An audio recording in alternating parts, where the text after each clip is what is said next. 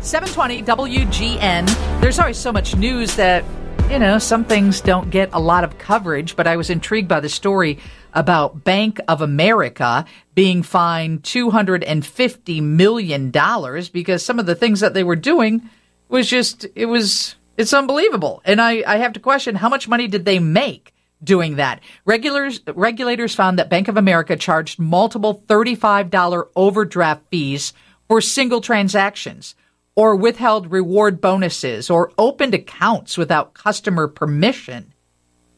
We decided we'd reach out and find out what is going on and how much money you get if you're a Bank of America customer. Richard Dasgupta is with us. Dasgupta, that is, a litigation deputy officer. Um, it's well, litigation deputy. He's with the Office of Enforcement for Consumer Financial Protection. Thank you so much for joining us. How are you today? Great. Thanks so much for having me. Okay. Why I said Rich, I don't know. Um, that's what it said on this sheet. Tell me your first name. My first name's Richa. It is Richa. Okay, good. Yeah. Excellent. I got it right. At that at least that part is right. So um when regulators fined Bank of America, was there any indication that you know, how did they base the fine? Because it seems like if Bank of America was doing this, and I don't know how long, they probably made money from doing it. So is part of the fine an effort to recoup all the costs or just a portion of the costs for their customers? Sure. Well, just to break that fine down for you, there were three different sets of, you know, conduct that this fine was based on. I think you mentioned them at the top. There were the um, charging multiple NSF or non sufficient funds fees for the same transaction. There was withholding cash and point rewards for consumers who had signed up for certain rewards cards and also illegally using consumer information to open unauthorized accounts.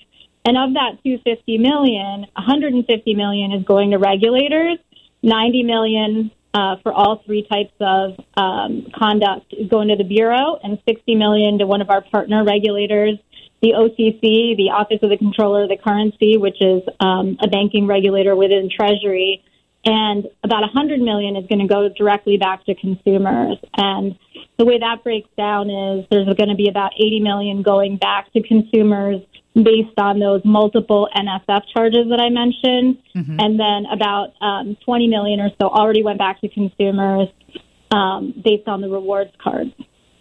And help me understand why they would open accounts without customer permission. I don't understand how they made money on that or why they would do that. You know, it's a great question. I think it comes down to um, incentives. Often, this type of conduct comes down to incentives being offered to bank employees for the numbers of accounts that they open. And that's often what we see is that, you know, creates, unfortunately, um, you know, opportunities and incentives for employees to go ahead and open accounts without authorization because they may be getting paid more as a result. Oh, so they get a bonus. It's it's much like if you work for a retailer and they say, "Hey, if you get a customer to sign up for our credit card, we give you 10 bucks." Yeah, exactly. That type of uh, that type of arrangement that you're describing, exactly. Okay, great. Um, and so I would imagine that this will not happen again in the future. That is the point of the fine to put a stop to all those practices, right? Yep, that's right. In addition to the fines, um, Bank of America is also being ordered to cease the practices, to stop doing the practices that we just talked about. And didn't this type of thing happen with Wells Fargo a few years ago? Yeah, a similar situation did happen. There were some differences in the types of accounts and, of course, the details, but there was a large action that the Bureau was involved in with um, unauthorized accounts being opened at Wells Fargo as well. So, for people who feel that they, I mean, I mean, you can't actually wage a complaint. I'm sure there were customers that waged complaints, and that's what prompted the investigation. But at this point, uh, they will give you a part of that settlement. Are they going to do that by putting it into your bank account?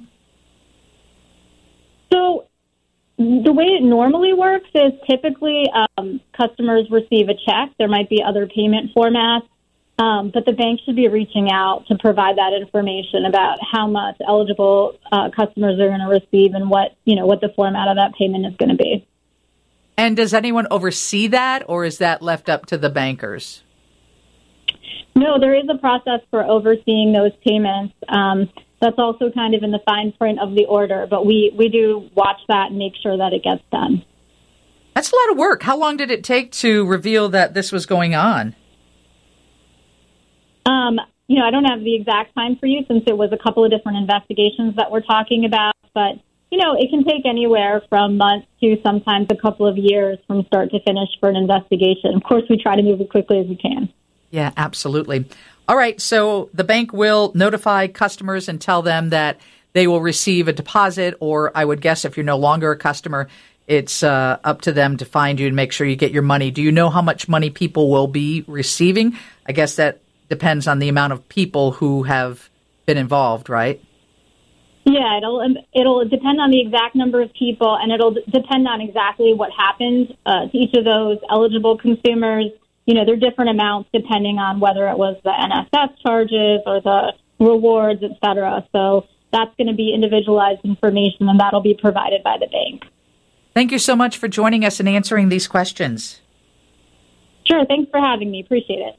Richa Dasgupta, uh, litigation deputy, Office of Enforcement for Consumer Financial Protection Bureau. Somebody said uh, Bank of America did, this is from 312, a Chicago person. Bank of America did open two accounts on my name last year without my permission, and they gave me a hard time to close it, especially the first account. It was done within two months, but yeah, that's got to be unsettling when you see there's been a bank account opened in your name. And yeah, she did say, because a lot of people are asking, didn't Wells Fargo do this or some of the same things? And she said, yes. Um, somebody else said, who are these bank regulators she referred to? What do they do? And what do they do with the money they receive? It is interesting because a hundred million goes to customers 90 million in penalties to the Consumer Financial Protection Bureau, that's who she represents, and 60 million to the Office of the Comptroller of the Currency. It will be interesting to see where that money goes. Let me know when you get yours back. The news is coming up next with Steve from the Northwestern Medicine Newsroom on 720 WGN. W-